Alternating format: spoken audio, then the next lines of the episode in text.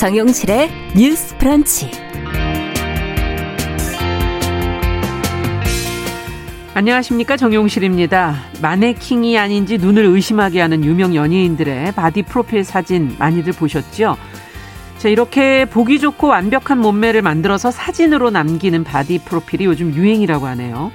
자, 그런데 바디 프로필이 너무 성적으로 소비되고 또 무리한 다이어트를 유발하는 것은 아닌지 우려도 많습니다.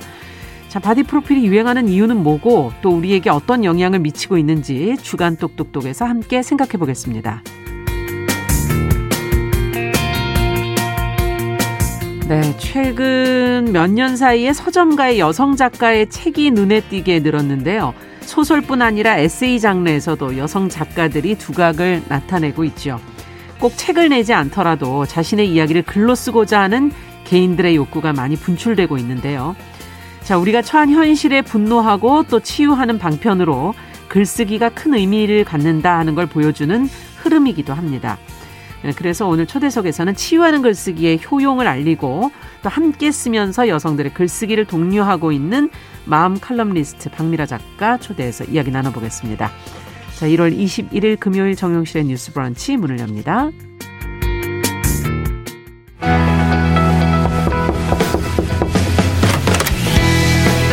청년 여성의 눈으로 세상을 봅니다. 정용실의 뉴스 브런치 주간 똑똑똑.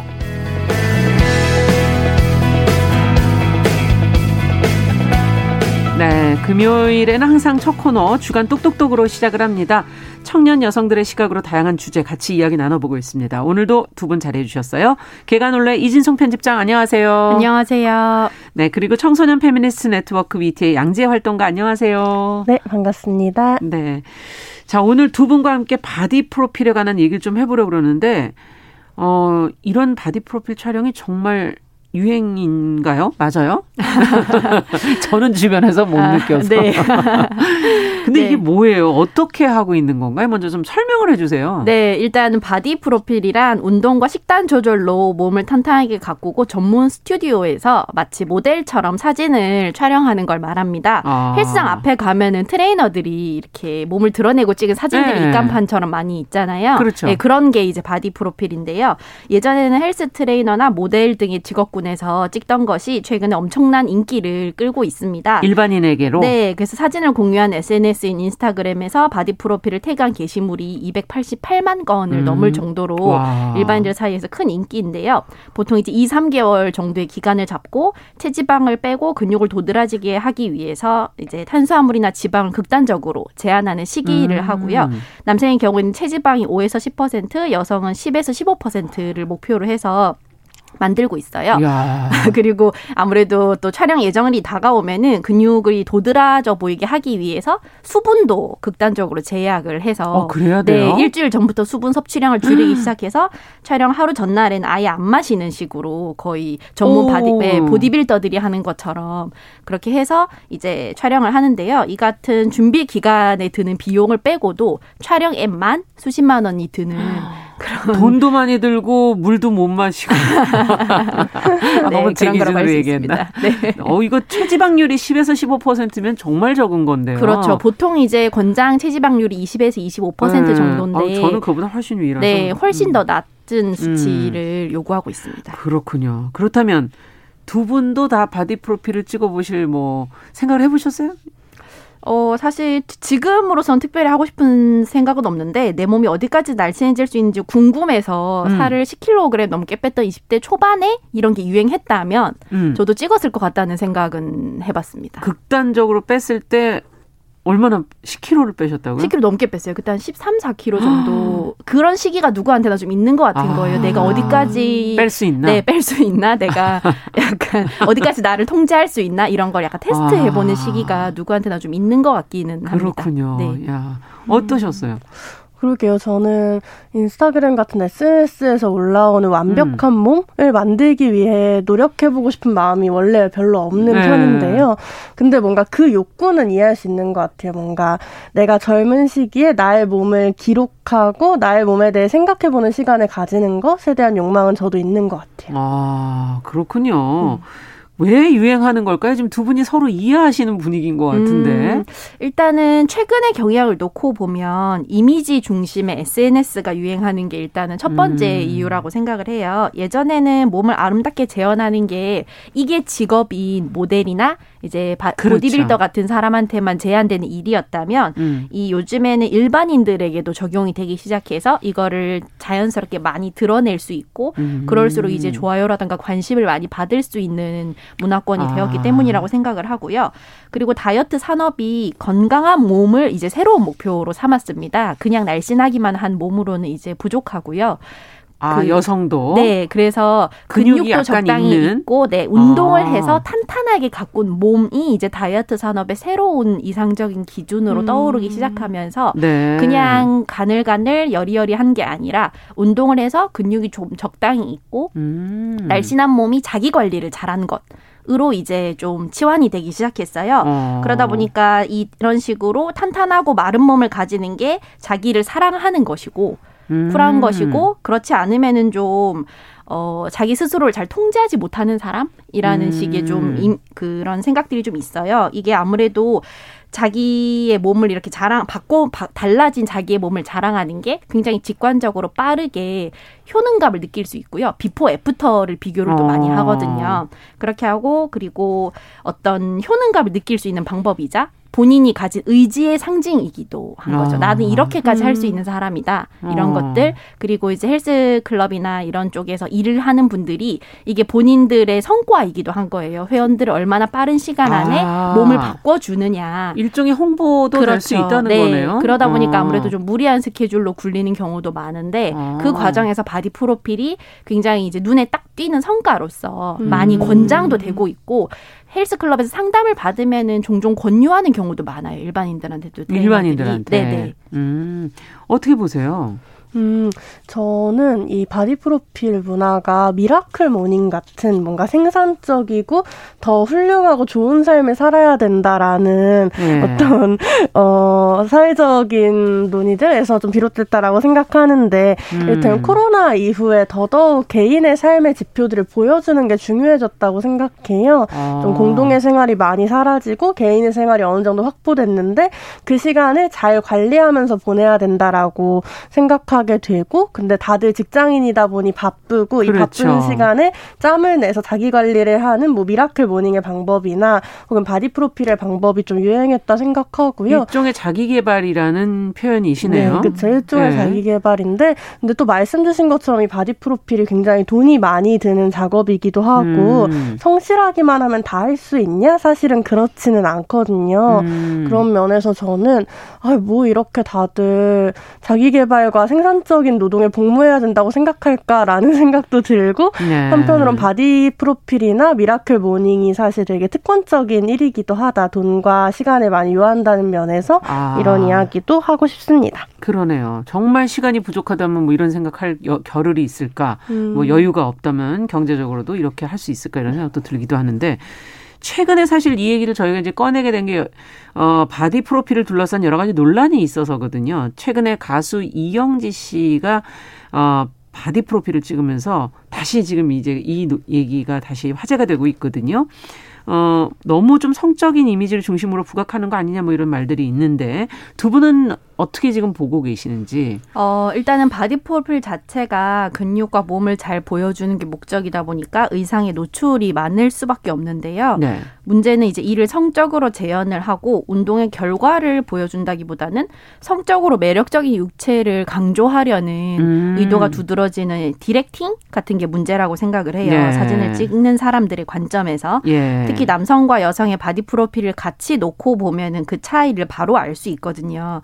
이것은 철저히 이제 여성의 몸을 성적인 대상, 욕망의 대상으로만 삼는 사회의 문제인데요. 네. 여성의 벗은 몸을 곧장 성적인 것으로 인식하는 문화에서는 사진 촬영도 좀 포르노적 문법이 적용되기 쉽다는 아, 게 촬영하는 방식도 네, 좀 네. 안타까운 지점입니다. 음, 음. 그렇군요. 어떻게 보세요? 어, 아, 제가 이영지 씨를 좀 좋아하는데요. 팬이십니까? 아, 저도 좋아합니다. 저 이영지 씨의 아, 아이트 팬인데, 그래서 이 논란을 보고 되게 많이 복잡한 마음이 들었어요. 어. 왜냐하면 제가 이영지 씨를 좋아했던 이유는 뭐 제로투라고 불리는 소위 성적 어필을 하는 댄스를 되게 성적 어필을 안 하는 방식으로 춘다거나 음. 뭐 여자애는 조심해야지 이렇게 말하는 세상에서 되게 거침없이 말하잖아요. 음. 그래서 그런 모습들을 보면서 되게 이영지 씨를 좋아하게 됐었고 스무 살의 여자가 꼭 지켜야 한다고 얘기하던 문법을 깨우던 스타였다는 점에서 아. 이 이영지 씨의 바디 프로필이 더더욱 많은 이들에게 좀 의외적이라고 느껴지는 것 같아요. 그러네요. 지금까지 네. 얘기와. 네. 네. 다만 저는 아무튼 우리가 생각하는 성평등이라는 게 좀 짧은 치마 입은 여성을 욕하는 것이 아니라 여성이 짧은 치마를 입어도 괜찮은 사회를 만드는 음. 운동이라고 저는 생각했고 동시에 또 모든 여성이 짧은 치마를 요, 입을 것이 요구받지 않는 운동이기도 하다라는 그렇죠. 생각을 했어요. 그래서 이영지 씨의 바디 프로필 자체에 대해서 그 욕망에 대해 되게 존중하고 응원하지만 음. 이영지 씨가 다 다른 방식으로 이미지 관리나 자기 관리를 할 수 있는 세상이 올 수 있으면 더 좋겠다라는 음. 생각도 많이 들었고요. 예. 그러니까 이를테면 그의 작업물의 변화는 이미지 변화가 아닌데 그의 몸의 변화는 너무 많은 대중들에게 쉽게 이미지 변화로 느껴지는 아. 것에 대한 고민들도 있었고 또 한편으로 그럼에도 이런 욕망들이 왜 사회적으로 생겨날까에 그렇죠. 대한 좀 더 많은 고민과 논의들이 필요하지 않을까 생각을 했습니다. 네. 어떻게 보세요?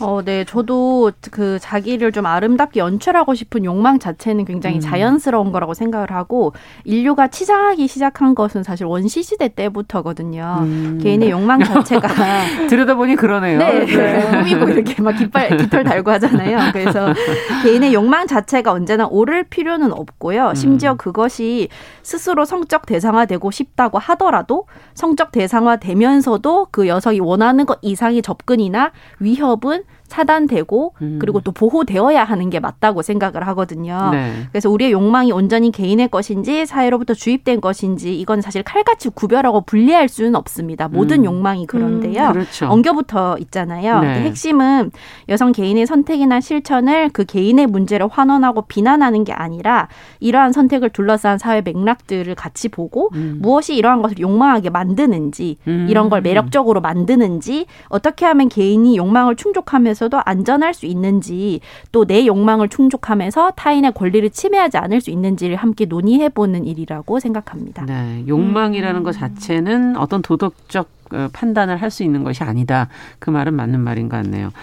자, 그렇다면 어 우리가 앞서 무엇이 이것을 욕망하게 만드는지 이제 조금 더 면밀하게 들여다봐야 될 텐데 어, 바디 프로필을 이제 찍기 위해서 앞서 많은 준비를 2, 3개월 전부터 한다 그러셨잖아요. 그러면 그렇게 하고 난 이후가 저는 또 궁금해요. 음. 이후에는 음. 어떻게 됩니까? 보통의 다이어트는 요요 현상이라는 게 오기도 네. 하고 또 뭐 후유증이 와서 한동안 고생하는 분들도 제가 주변에서 많이 봤었거든요. 네. 일단은 바디 프로필이 2, 3개월짜리 프로젝트인데요. 몸은 예. 항상성이 있기 때문에 그렇게 짧은 시간에 큰 변화를 주면은 음. 당연히 이제 문제가 생깁니다. 네. 그래서 제 주변에도 찍은 친구들이 많이 아주 빠른 시간 안에 어. 다시 돌아 체중이 돌아오는 것뿐만 아니라 이제 여러 가지 갑작스러운 식이 변화나 고강도 아. 운동, 수분 조절 때문에 부작용을 겪었는데요. 예. 예를 들면 체지방을 갑작스럽게 줄이면서 이제 렙틴을 분비한 지방이 줄어 줄어들다 보니까 폭식증이 생기기 쉽고 어. 이거는 좀 정신적인 문제기도 하거든요. 집착하게 된 거죠. 네, 극단적으로 줄이다 보면은 음. 여기에서 좀 지속 적으로 과도하게 관리를 해야 만족하게 되는 음. 그런 심리적인 문제가 생기고 그러다 보니까 음식을 과도하게 제한하는 것과 또 음식에 과도하게 집착하는 식이 장애가 생기기도 음. 합니다. 그리고 아무래도 이게 또 수분을 제한, 제한하는 문제가 있다 보니까 아. 전문가들 같은 경우에는 콩팥이나 이런 체내 어. 대사 문제에 대해서도 많이 네. 걱정을 하고 있고요. 그렇군요. 네, 간 수치에 대해서도 좀 많이 경고가 있는 편입니다. 아이고 여기저기에 문제가 생길 수가 있는 네. 거군요. 네. 이에 대해서 어떻게 보세요? 어, 뭔가 운동의 목적이 음. 드러나는 음. 사진을 찍는 것이라는 게 과연 좋은 걸까라는 고민을 사실 전 했어요. 음. 그러니까 사실 운동이라는 것이 내가 나의 뭔가 관계 맺는 방식일 텐데 그렇죠. 이것을 사진으로서 하다 보면은 더더욱이 좀 남에게 보여지는 것 혹은 특정한 몸이 강요될 음. 수 있겠다라는 좀 고민이 있었고 그러네요. 그래서 그런 음. 면에서 뭔가 끊임없이 after를 유지해야 하는 삶이라는 것, before after after를 살아야 되는 것도 얼마나 또 음. 고단한 일일 것인가라는 고민이 저는 많이 드는 것 같고 네, 그래서 되게 내가 나의 일상과 상관없는 몸으로 살아가고 있다. 내 일상에서는 이런 몸으로 음. 나를 유지할 수 없는데 특정한 시기에만 내가 나를 되게 강압적으로 좀 다이어트 식품을 먹는다거나 하는 식으로 음. 관리해서 나와 어울리지 않는 몸으로 만들어 놓고 그러다 보니까 일상과 내 몸이 다시 조화를 이루기 되게 어려워지는 그러네요. 거 아닐까라는 고민이 들었습니다. 네, 뭔가 편치 않은 음, 맞아요. 어, 방식이고 자, 나의 몸과 관계 맺는 방식이 운동이다. 이런 얘기도 좀 해주셨는데, 김학연 님께서는 겉보기에 그, 어, 그치는 게 아니라 자신과의 결국은 싸움, 목표, 음. 자신감, 정신적, 육체적 건강, 이걸 얻을 수 있으니까 나쁘진 않은 거 아니냐. 음. 그저 보기에 야하다, 뭐 이렇게 얘기하시는데 그건 관점의 차이 아니냐, 뭐 이런 지적을 지금 해주셨어요. 음. 어, 조금 더 저희도 어, 들어가서 좀 더 생각을 해보죠. 몸이라는 게 이렇게 바디 프로필 찍는 요 형태만 있는 걸까?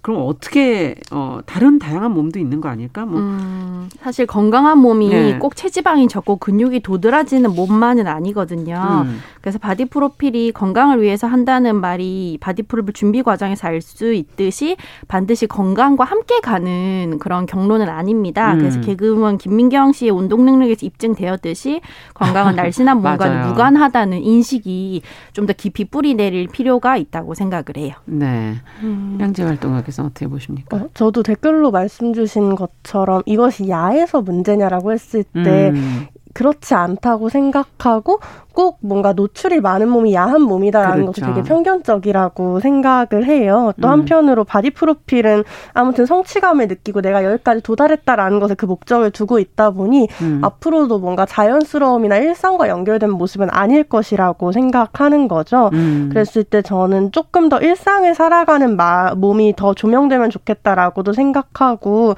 또 한편으로는 나의 몸의 다양한 지점들의 성장을 찍을 수도 있지 않을까? 이를테면 아. 뭐 내가 권투를 배우고 권투가 몸에 체화된 상태로 바디 프로필을 찍는다거나 어, 그렇죠. 뭐 이런 식의 변화도 가능하지 않을까라고 생각하고 음. 좀 저는 내 몸의 변화를 기록하는 즐거움이 내 삶을 파괴하거나 타인의 시선에 음. 내 삶이 갇히게 되는 요소로 변하지 않으면 좋겠다. 그렇게 될 수 있도록 다 같이 음. 고민해 보자라고 제안 드리고 싶습니다. 네. 바디 프로필을 내 몸의 변화를 찍는 것으로 지금 김나경 님께서 어, 김민경님 얘기해 주시니까 김민경님 화이팅. 다양한 몸을 어, 존중하는 어, 자기 스스로 존중하는 방식이 음. 필요하다는 의견도 같이 주셨습니다. 자 오늘 주간 똑똑똑 바디 프로필 유행과 관련해서 저희가 좀 생각해 볼 문제들 어, 청소년 페미니스트 네트워크 위티 양지혜 활동가 계간홀로 이진송 편집장 두 분과 함께 생각해 봤습니다. 말씀 잘 들었습니다. 감사합니다. 감사합니다. 감사합니다. 네, 정영실의 뉴스 브런치 1부 마치고 잠시 후에 돌아오겠습니다.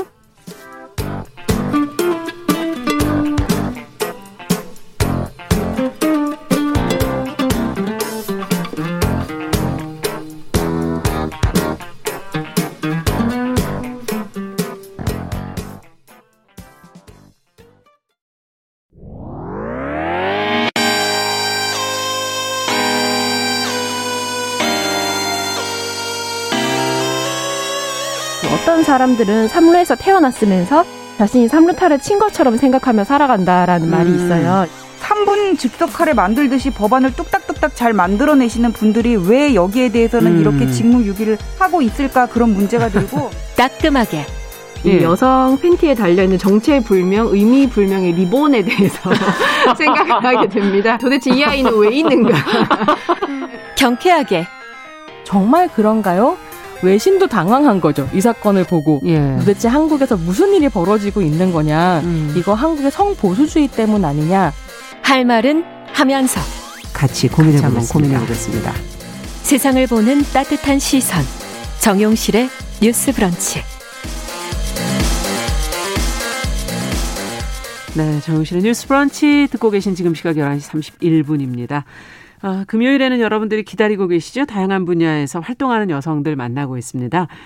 아, 속상한 일이 생기거나 뭐 고단한 삶을 어, 살고 있다는 느낌이 드실 때 어떻게 하세요? 뭐 일기나 또 아니면 편지를 쓰고 난 후에 어떤 후련함을 느낀 경험 있으신가요? 어, 글쓰기는 감정을 표현하고 치유하는 좋은 수단으로 꼽히고 있는데 장점을 알지만 막상 첫 줄을 써, 써보는 거는 참 어려운 것 같습니다. 어, 이런 분들에게 길잡이가 되어주는 분이죠. 사람의 마음에 대해서 쓰고 책과 강의 등을 통해 치유하는 글쓰기를 가르치는 박미라 작가를 오늘 초대했습니다. 어서 오십시오. 네, 안녕하세요. 반갑습니다. 야, 글 쓰신 지가 올해로 한 30년 가까이 되시죠? 네, 아마 그런 것 같아요. 20대부터 예, 기자로 썼으니까. 그렇죠. 네. 아, 시간이 정말 오래됐네요. 네. 어, 이번에 상처 입은 당신에게 글쓰기를 권합니다라는 이제 책을 내셨는데 네, 네. 이렇게 치유의 방식으로 글쓰기를 많이 권하는 책을 쭉 내오셨어요 그 동안에. 네, 그렇죠. 음. 네. 특히 어, 치유의 방식으로 글쓰기가 왜 필요한 건지 그리고 특히 여성들에게 네. 이 글쓰기가 필요하다고 보시는 이유가 있으세요? 네, 그, 그 여성들에게 특히 글쓰기가 필요한 게 아니라 여성들이 치유적 글쓰기를 굉장히 좋아 해요. 네, 그래서 어. 여성들의 글쓰기가 주로 나를 주인공으로 하는 글쓰기인데 네. 이 나를 본다는 거가 치유의 시작이거든요. 음. 예, 그래서 나를 나 나를 또는 나의 마음을 또, 또는 나의 살아온 삶을 음. 바라보는 것을 참 잘하시는 분들이 여성들이거나 아니면 여성적 성향을 가지신 분들이다 그런 그렇군요. 예 말씀을 많이 드리죠. 네. 원래 글쓰기는 나에 대한 이야기가 아닐까 이런 생각이 드는데. 네, 네. 대부분 꼭 그렇지는 않은 거군요. 글쓰기라는 그렇죠. 게. 예, 어. 이제 예전에 그 뭐 민요를 예를 들어 보면 음. 그 남성 민요 같은 경우는 저기 가는 저 처자 또는 다른 사람을 예, 우리 동네 양반, 아. 예, 우리 부모님 이제 이런 얘기를 하, 했다면 네. 여자들은 내가 열다섯에 시집 와서 이제 이렇게 시작하는 노래들이 아, 굉장히 많이 노래 가사로만 봐도 다르다. 네, 네. 그리고 이제 뭐 자전적 소설이다 이렇게 하면 대부분 여성 작가들이 아. 참 많았고요. 예, 이게 이게 이제 하나의 치유. 여성적 글쓰기의 한 네네. 방식, 여성적 글쓰기, 남성적 어, 글쓰기의 차이점이라고 볼 수도 있는 거군요. 네, 네. 아, 그렇군요. 그러면 작가님도 처음 글을 쓰시게 된 계기. 네. 뭐 그때 어떻게 쓰셨는지. 네. 저는 이제 기자로 시작을 했으니까 네. 예 정말 아주 경제적이고 효율적인 음. 예 그리고 그 메시지 전달이 최고의 목표인 아. 그런 글을 이제 한정해서 쓰는 것들을 많이 했죠. 예. 그러다가 그, 그 일을 그만두고 음. 집에서 아이를 키우면서 초보 엄마들의 경험을 글로 쓰기 아하. 시작을 했는데 그때는 이제 기사체에서 완전히 벗어나서 예. 제가 친구한테 수다 떨듯이 썼어요. 아. 그렇게 쓰니까 너무 행복하고 글쓰기가 이렇게 좋은 거였구나 아. 그런 경험을 그때 했던 것 같습니다. 그 전에 쓴 거는 사실은 써야 할 걸 쓰는 거잖아요. 네, 네, 예. 그렇죠. 그리고 팩트 이제 위주로 써야 그렇죠. 되고. 그리고 독자들을 생각해서 네, 네, 생각해서 써야 되는데 음. 내 경험을 쓰는 일은 안 해보셨잖아요. 네, 그랬죠. 네. 예. 아, 경험을 쓰고 나니 행복하다는 느낌이 들었다. 네. 네. 그리고 이야기가 글이 술술 나오고요. 글이 술술 나오고. 네. 그렇게 머리를 쥐어짜던 글쓰기를 어. 예, 글이 술술 나오는 경험을 이제 한 거죠. 이야, 그렇게 해서 글을 그 후로 이제 계속 그런 글쓰기를 계속 비슷한 글쓰기를 하고 계시는 거예요? 네, 그렇게 음. 하고 있고 예, 그리고 그렇게 하시라고 음. 예, 세상에 발표하는 글이든 혼자 쓰시는 글이든 예, 그렇죠. 술술 나오게 나의 원어로 아, 쓰시라 그런 얘기군요. 말씀을 많이 드려요. 네. 어, 일기가 사실은 그런 건데요. 네. 어찌 본다면. 네. 네. 근데 글쓰기를 통해서 본인이 치유를 받으신 경험이 있으십니까? 저야 뭐 치유 글쓰기 강사다 네. 보니 늘 글쓰기를 이제 붙잡고 사는데요. 음. 감정적으로 너무 불편할 때가 있고 또 음. 생각이 너무 많을 때가 있잖아요. 그렇죠. 이제 이렇게 해서 정리가 안 될 때, 음. 또는 이제 최악은 이 두 개가 함께 올 때, 너무 열받았는데 생각도 너무 많을 때, 어떻게 해야 될지 모르. 예, 어쩔 줄 모를 때 이제 그럴 때는 항상 글을 쓰죠. 음. 예, 글을 쓰면 훨씬 가라앉고 음. 그 감정이 가라앉아야 현실적인 해결책이 나오니까 아. 예, 그렇게 늘 하고 있습니다. 네. 글을 쓰는 과정에서 어떻게 어떻게 본다면 그 자기 자신을 이렇게 객관적으로 볼 수 있는 그런 시간들이 생기는 거군요. 네, 네. 글을 네. 쓰다 보면 아 내가 이래서 정말 진짜 화난 이유는 이거였구나. 음. 그렇다면 정당하네. 뭐 이제 이런 생각을 하게 될 수도 아. 있고 반대로 아 상대가 이런 의도에서 해, 하, 어, 얘기한 거였구나. 거구나. 내가 오해했구나. 아. 이걸 또 알아차리게도 되고요. 예. 뭐 요즘에 이제 페미니즘이 좀 대중화된 이후에 글 쓰는 여성들이 숫자가 꽤 많이 늘었어요. 네, 네. 보면은 주목받는 작가들도 지금 뭐 많아졌고요. 네. 어, 이런 경향은 어떻게 보고 계시는지 여기서 또 눈여겨 보시는 대목들이 혹시 있으신지. 네, 제가 아마 곧 자서전과 회고록의 시대가 될 거다 이제 이런 말씀들 많이 드렸는데요. 아. 예, 지금 그런 것 같아요. 지금 제가 그 그 좀 의미 있게 읽었었던 책은 이주연 기자의 삐삐 언니는 조울의 사막을 건넜어? 어. 라든지 네. 아니면 그 오이승 작가의 적절한 고통의 언어를 찾아가는 중입니다. 음. 그리고 최근에 그 록산 게이의 헝거라는 책이 있어요. 예. 이 집, 예. 조금 나온 지는 됐는데요. 네, 네. 예. 이런 책들은 그러니까 어떤 이제 영웅담이 아닌 거예요. 내가 음. 이렇게 이렇게 싸워서 이렇게 성공했어. 어, 세상의 예. 정답은 이거야. 이제 이런 책들이 아니라 아니고. 네. 예. 그냥 살아가고 있는 해답 없는 삶. 이제 이게 진짜 음. 현실적 삶이잖아요. 그렇죠. 예, 그 삶에 대해서 기록하는 거예요. 네, 기록의 예. 의미를 두는. 네. 해법이 뭐다라고 이렇게 뭔가 제시하는 게 아니라. 네. 아. 그리고 큰 해법은 세상에 없을지도 사실은 몰라. 없을지도 모르죠. 예, 그냥 네. 견디며 음. 작게 해결하며 가는 것. 음. 예, 이제 그런 것들에 대한 메시지를 주고 있는 것 같아요. 네. 아, 하지만 그 기록은 분명히 의미가 있네요. 예, 그럼요. 왜냐하면 우리 이웃의 얘기지 음. 대단한 사람의 이야기가 아니거든요. 그래서 음. 나도 기우 기울이고 참고할 수 있는 이야기들, 예, 음. 같이 우리가 함께 고민해 볼 수 있는 이야기들인 거죠. 그래서 자서전 회고록이 앞으로 많아질 거다. 네, 네. 현재 좀 많아지고 있는 것 같아요. 예, 그것도 뭐 미인들의 그런 자서전이 아니라 네. 그냥 모두에게 네. 어느 누구도 쓸 수 있는 예. 그런 의미죠. 제가 꿈꾸는 거는 음. 그냥 평생 직장 다니신 어떤 분이 음. 예, 퇴직하고 나서 글을 쓰고 네. 그걸 가지고 북 토크쇼를 열면 동네 사람들이 모여서 또는 마을 도서관에서 음. 사람들이 모여서 그 책을 읽고 나누는 이제 그런 어, 자리 이런 것들이 제가 꿈꾸는 미래군요. 예, 미래 책들입니다. 멀지 않은 것 같은 느낌도 좀 들기는 하는데요. 예, 실제로 그렇게 하고 있는 곳도 예, 있어요. 요즘에 네. 독립 출판사들도 작게 작게 서점과 함께 운영하는 곳들이 있고 네, 네. 예, 거기서도 책들이 이제 아주 새로운 유형의 책들이 나오고 있으니까 기대를 네. 해봐야 되겠네요. 근데 이제 그 이렇게 책을 내시는 거 외에도 연구소도 네. 운영하고 계시잖아요. 치유하는 글쓰기 연구소. 여기에는 어떤 분들이 많이 찾아오시는지 네. 글을 쓰기를 어려워하시는 분들이 오시는 건지 네. 치유를 하고 싶어 하시는 분들이 오시는 건지 네, 둘 다 오세요. 아, 그러세요? 둘 다 오세요. 그래서 어, 여기 치유하는 데인지 몰랐는데 글쓰기 잘해 보려고 왔는데 네. 라고 말씀하시기도 하고 음. 예, 어떤 분들은 또 치유를 위해서 왔는데 나 글은 너무 싫은데 이렇게 이러시면서 오시는데 아마 네. 더, 더 무의식에서는 두 가지 다 원하시지 않았을까. 아하. 예.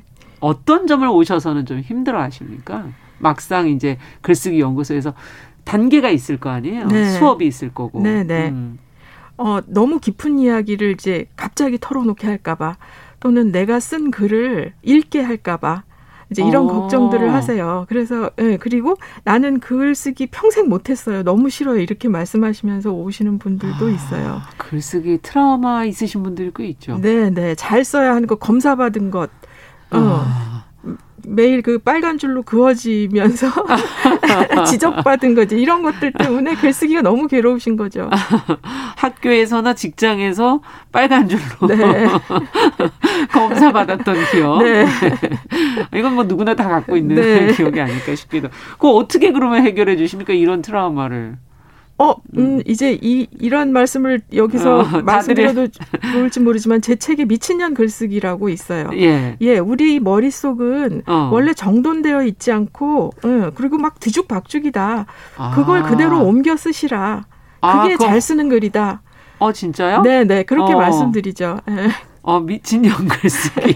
표현의 방송 이거 표현해도 되는 표현인지 근데 모르겠지만. 이제 실제로 매드우먼 음. 그 문학이 있어요. 아. 예, 그래서 그 미친 여자들이 나오는 어. 예, 미친 여성성에 대한 어. 이 사회에서 인정받지 못하고 소외된 여성성에 대한 그, 그, 그 이야기를 글로 쓴 소설들이 있거든요. 이건 아마 어찌 보면 밖으로 드러내지 않았던 본인의 독특한 거를 드러내라 이런 의미인 네? 네. 이 사회에서는 별로 정상으로 용인해주지 예. 않거나 아니면 좀 이상하다고 치부하거나 그렇죠, 그렇죠. 그런 네. 욕망, 욕망 또는 뭐 분노 이런 아. 이제 그 건강하지 않고 바람직하지 않다고 했던 것들 음. 그런 걸 또 횡설수설 얘기하셔도 좋다. 일단 처음엔 네, 네 너무 정리해서 네. 제대로 써야겠다 이런 가, 그런 것으로부터 벗어나라는 얘기군요. 네, 네. 아, 갑자기 마음이 좀 편해지네요.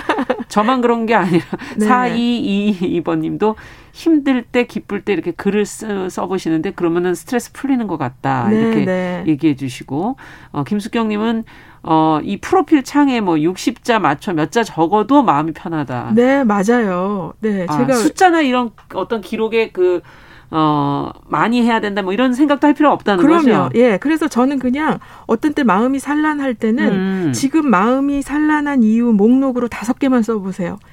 아, 다섯 개만? 예. 그러면은 뭐 집에 두고 온뭐 어? 강아지가 생각난다. 그렇죠.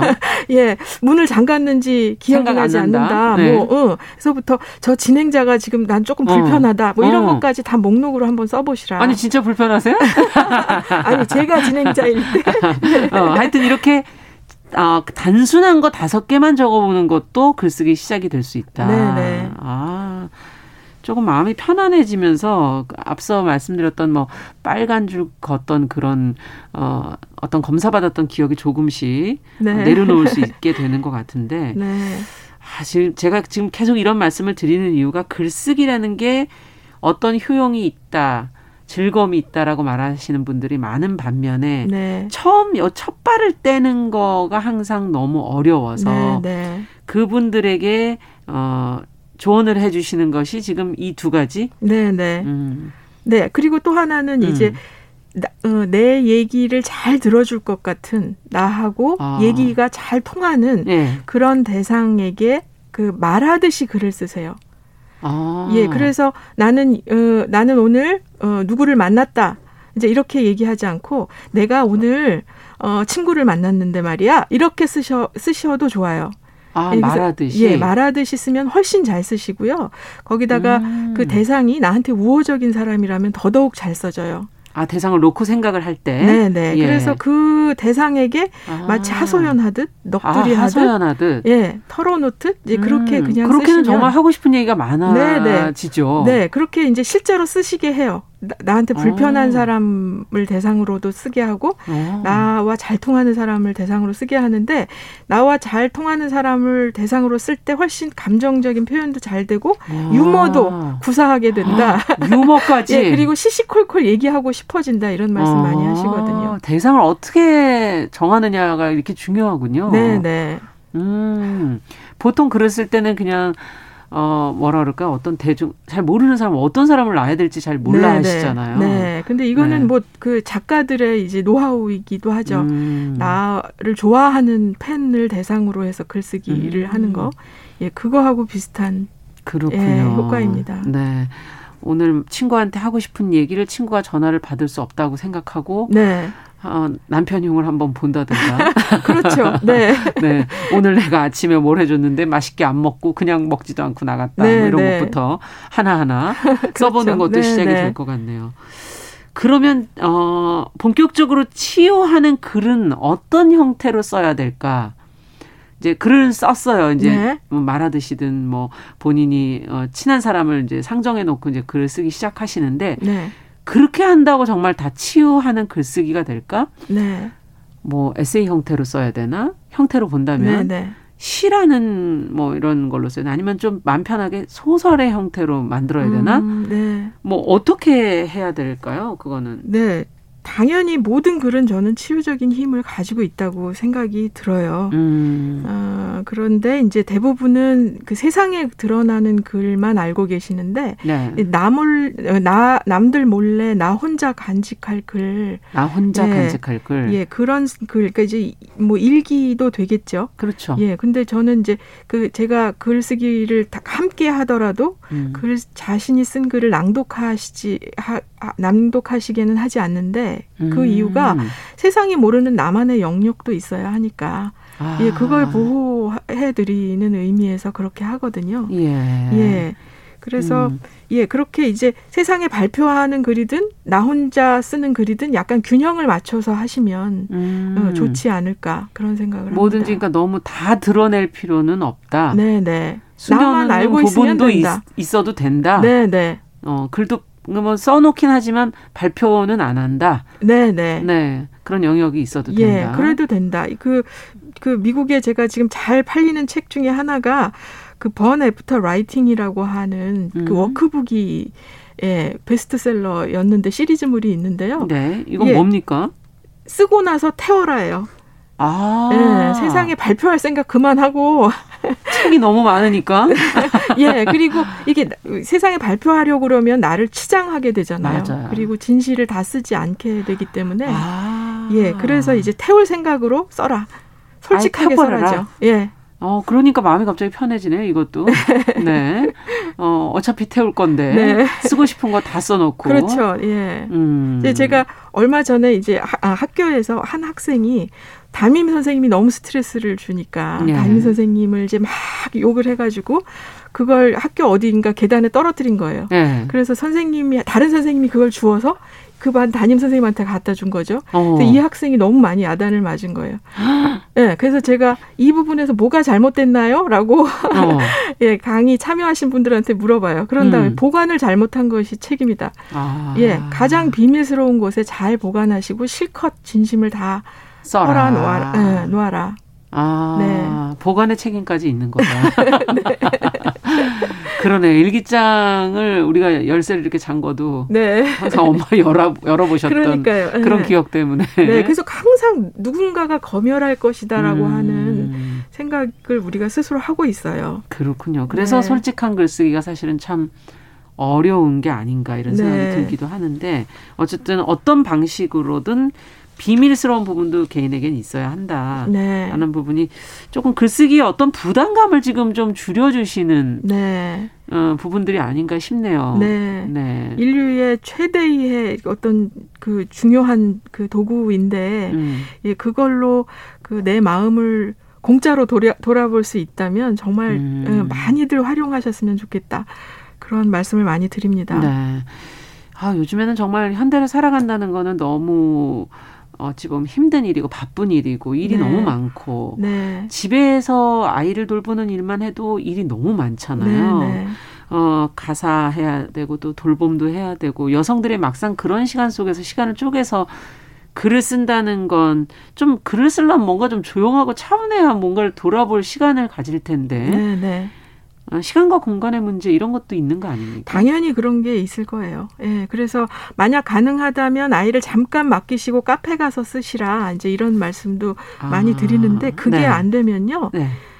어, 하루에 3분씩만 쓰시라고 권해요. 하루에 3분. 3분씩? 예. 어, 3분이면 충분합니다, 사실. 매일 쓰시는 글이라면 음. 3분이면 충분해요. 음. 자꾸 쓸수록 훨씬 더 많은 것을 알게 되고, 저 같은 경우는 이제 그게 익숙해지니까 그 글을 쓰려고 펜을 잡기만 해도 아하가 계속 올라와요. 아, 아. 이 문제, 응, 이런 거였지 라고 하는 그 해답들이 예, 아. 자꾸 응, 올라와요. 그래서 그 짧게 응, 조금씩 매일 꾸준히 쓰시라는 말씀. 아, 예, 그 짧게 그, 3분이라도. 네, 예, 3분 매일. 충분합니다. 이건 과장이 아니라 본인도 앞서 기자 활동을 하시다가 이제 집에 돌아가서 아이를 돌보는 전업주부로서의 생활을 하셨다고 얘기하셨는데 그 시간에 그러면 그렇게 시간을 보내신 거예요? 그때는 겁니까? 그렇게 보내지를 못했던 거예요. 저, 음. 저는 세상에 발표하는 글만 썼었는데 아. 예, 지금은 이제 틈틈이 바쁜 와중에도 예. 틈틈이 글을 쓰는 거예요. 3분, 아. 2분 막 이제 이렇게 시간을 내서 예, 또 하나는 음. 함께 쓰시면 훨씬 잘 쓰세요. 함께요? 예, 누구랑? 그러니까 요즘 줌이나 온라인으로 같이 쓰는 아, 거 많이 하잖아요. 네. 공무원 시험도 같이 공부한다고 제가 들었는데, 맞아요. 네, 네. 공부하는 사람을 보면서 네. 공부를 하는 네, 거죠. 네, 그런 것처럼 줌이나 이런 것들을 이제 열어놓고. 음. 잠깐 3분 동안 쓰시고 또는 10분 동안 쓰시고 끄는 음. 거예요. 이제 음. 그런 걸 하시더라도 같이 하시면 참 좋다. 그렇군요. 혼자 예. 하는 게 좀 힘들 때는. 네네. 네. 자, 근데 앞서 이제 어, 치유하는 걸 쓰기 위해서 어떤 과정을 통해서 이게 치유로 가는 건지. 네네. 네. 처음에 솔직하게 털어놓기만 하면 그냥 치유가 되는 건지. 네. 조금 더 구체적인 게 궁금하네요. 네네. 네.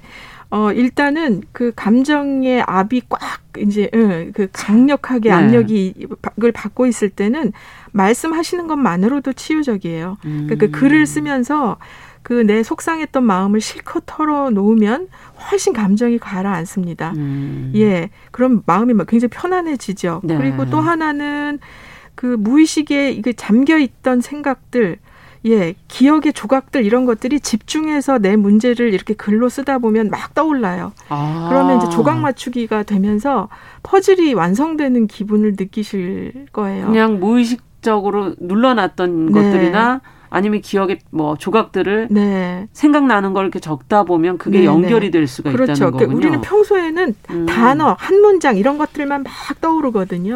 아. 근데 이제 그거를 그 이렇게 연결된 하나의 문장 음. 네, 하나의 한 편의 글로 쓰면 음. 아내 전체 문제의 윤곽을 알 수 있게 됐다 이제 이런 게 가능해지고요. 음. 그러다 보면 내가 어떻게 해야 되는지가 좀 감이 오고요. 네. 또 하나는 그렇게 글을 쓰고 나서 이제 다시 한번 읽어보시게 하거든요. 그렇죠. 그럼 이제 거리두기가 되는 거죠. 아, 음. 이런 측면을 내가 경험했구나.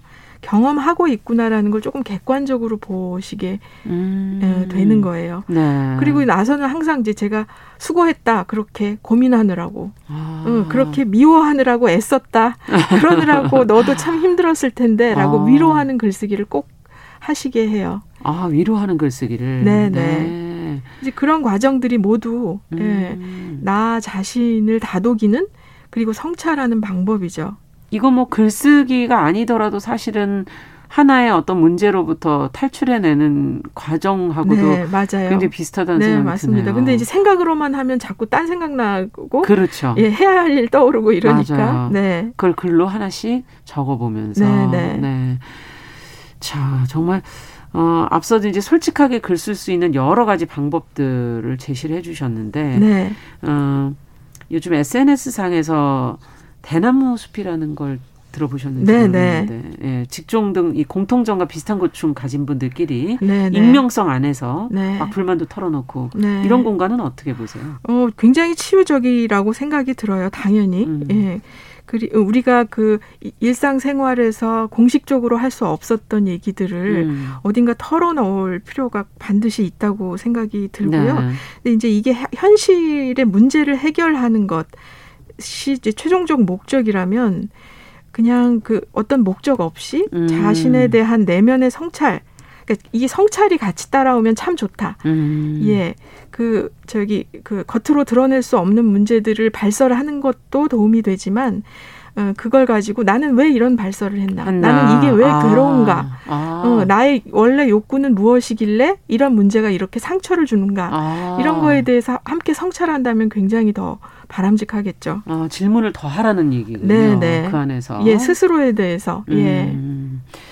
자, 이제 한 해의 또 희망과 계획을 이제 설을 또 앞두고서는 또 한 번 그려보는 네. 신년을 맞아서 네. 어, 미래를 위해서 이제 뭔가 또 그 자기 계획도 세우고 하는 그런 시기 아니겠습니까? 네, 네. 미래를 위한 글쓰기는 어떤 거라고 보세요?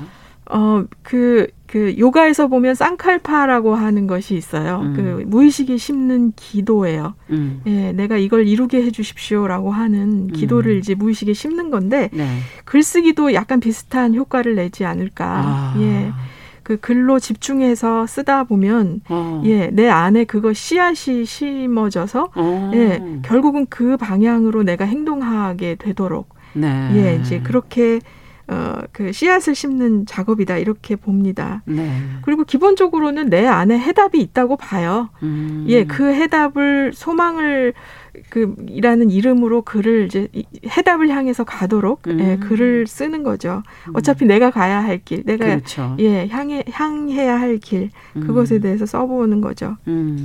음. 어, 새해를 맞아서 얼마 전에 연구소에서 새벽 글쓰기라는 프로그램 하셨다면서 네. 보통 밤에 저는 글을 쓰거나 네. 짬나는 시간은 낮에 쓰는데 네. 새벽에 왜 새벽에 써야 하는지. 예, 이게 Artist Way라는 책에 주, 그 주, 줄리아 카메론이 그 morning page를 써라. 아침에 그쵸. 일어나서 눈곱도 음. 떼지 말고 음. 예, 막 그그 그 저기 네 페이지의 글을 써라. 이렇게 음. 얘기를 하는데 이게 그 아, 새벽은 아침 의식이 이렇게 맑게 깨어 있는 상태가 아니에요. 아니죠. 그러면 더 무의식이 활성화된 상태라는 아. 거예요. 아직 무의식의 의식이 잠겨 있는 상태. 네. 예, 그 상태에서 글을 떠오르는 대로 막 쓰다 보면 음. 우리가 여태 볼 수 없었던 문제들이 이제 드러나고 보일 수 있다. 이제 음. 그런 이유가 아닐까 그런 생각을 했고요. 또 네. 하나는 워너비잖아요. 새벽에 일어나서 네, 글을 음, 멋지게 쓰고 어. 그리고 하루를 시작하는 거 이제 그렇죠. 그걸 하는 거예요. 그거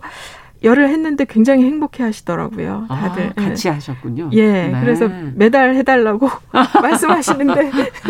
일어날 수가 있어요. 네. 체력이. 체력이 네. 갈수록. 네.